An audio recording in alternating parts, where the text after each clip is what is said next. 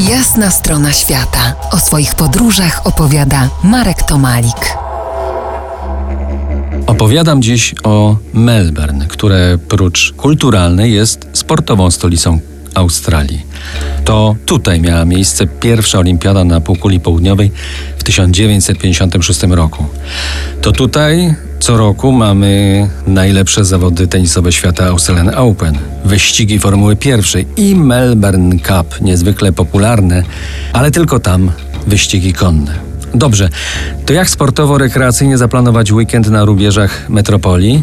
Na przykład pod żaglami. Zaledwie 3,5 godziny jazdy samochodem jesteśmy w Lake Entrance. To australijski odpowiednik naszych Mazur, krainy polskich jezior. Tam także z urokliwymi zatoczkami i cumowaniem na dziko. Jaka różnica? Otóż pamiętam częściowo słoną wodę za burtą, bo wszystko działo się, dzieje się u wrót oceanu. Godzinę bliżej jest przylądek Wilsona, najdalej na południe wysunięty skrawek kontynentu australijskiego. To najbardziej dziki, pierwotny obszar Wiktorii. Cały półwysep chroni tam Park Narodowy. I co tam można mieć? Na przykład trekkingi, które wielokrotnie poniosły mnie dalej niż sądziłem i to nieraz w kapryśną pogodę, bo jak wspomniałem, tam niemal zawsze trochę słońce, trochę deszcz.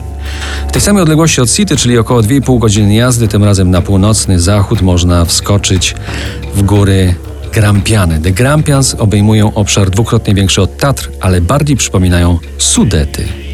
Chcesz na narty? No problem. Mont Bula jest oddalony o 3 godziny jazdy na północny wschód. 22 wyciągi, 300 hektarów stoków, sezon od czerwca do września i alpejski poziom infrastruktury zagwarantowany.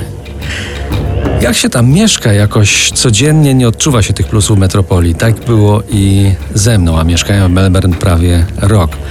Dopiero jak to się skończyło, doszło do mnie, że żyłem chwilę w naprawdę przyjemnym, przyjaznym świecie po dobrej stronie mocy.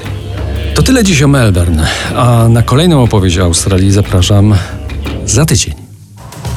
To była jasna strona świata w RMF Classic.